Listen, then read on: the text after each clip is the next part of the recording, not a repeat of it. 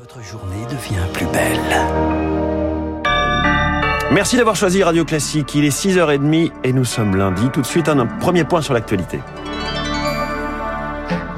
la matinale de Radio Classique avec François Geffrier. Charles Bonner, le journal essentiel commence ce matin avec des aménagements sur la réforme des retraites. Le texte est présenté aujourd'hui en Conseil des ministres avant son arrivée début février à l'Assemblée nationale. Un texte qui prévoit un report de l'âge de départ à 64 ans et un allongement de la durée de cotisation.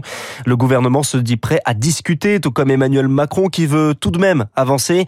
Si le cœur de la réforme ne va pas changer, il y a bien des points encore à débattre, Victoire Fort. La jambe gauche de la Macronie rêve de repousser la mise en œuvre de la réforme de quelques mois et s'interroge sur les 44 annuités requises pour ceux qui ont travaillé tôt. J'espère qu'ils en ont sous le pied et qu'on aura une marge de manœuvre, espère un député.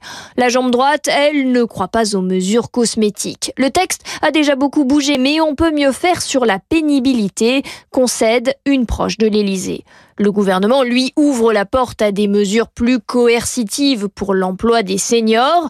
Reste aux parlementaires de s'en saisir. Le texte sera modifié par les LR. C'est la condition pour avoir leur voix et éviter le 49-3. La droite sénatoriale, par exemple, est aux avant-postes avec une liste d'amendements.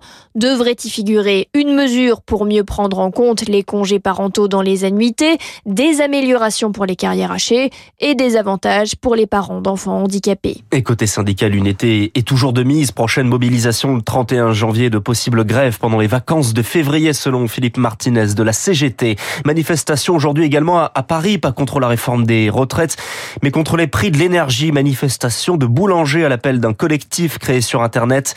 La Confédération des boulangeries-pâtisseries ne soutient pas ce mouvement. La division du Parti socialiste, la réélection d'Olivier Faure à la tête du PS a été confirmée hier. Son concurrent, le maire de Rouen, Nicolas Mayer-Rossignol, dénonce de pratiques frauduleuses. Emmanuel Macron et le chancelier allemand Olaf Scholz fêtaient hier les 60 ans du traité d'amitié entre les deux pays. Le traité de l'Elysée de 1962 et plusieurs annonces sur le train, sur l'énergie, le pipeline d'hydrogène entre Barcelone et Marseille sera étendu à l'Allemagne. Mais c'est bien sur la défense, sur la guerre en Ukraine que les deux pays ont été le, plus interrogés.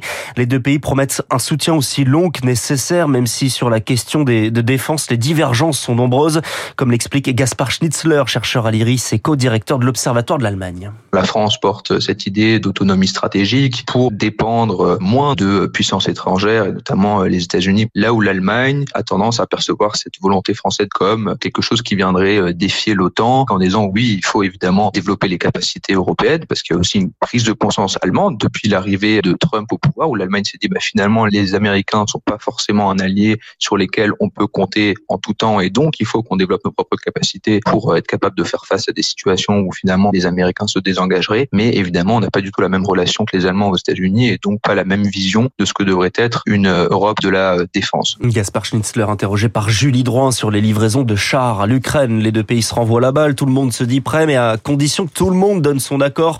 La ministre allemande des Affaires étrangères se disait hier prête à dire oui à la Pologne pour la livraison de chars léopards de construction allemande. Les célébrations du Nouvel An chinois endeuillées aux États-Unis. Une fusillade à Monterey Park près de Los Angeles. Dix morts dans cette ville, la majorité d'origine asiatique. Le suspect est mort, traqué pendant plusieurs heures, lui aussi d'origine asiatique et dont les motivations sont encore inconnues ce matin. Les drapeaux seront en berne jusqu'à jeudi aux États-Unis. Le nouvel an chinois, célébré évidemment en Chine, l'occasion pour des millions de personnes de se déplacer. Bonjour Frédéric Schaeffer. Bonjour. Correspondant des échos à Shanghai. Avec la fin de la politique zéro Covid, ces célébrations font craindre une nouvelle flambée de l'épidémie. Oui, plus de 2 milliards de déplacements en train, en bus ou en avion sont attendus en l'espace d'un mois. Alors forcément, cela fait craindre une nouvelle explosion des contaminations.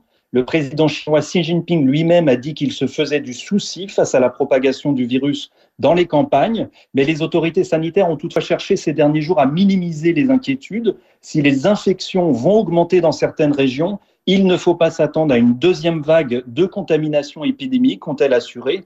Alors pourquoi? Eh bien parce que 80% de la population chinoise a déjà été infectée, ont-elles expliqué. Cela fait plus d'un milliard de Chinois contaminés en l'espace de quelques semaines.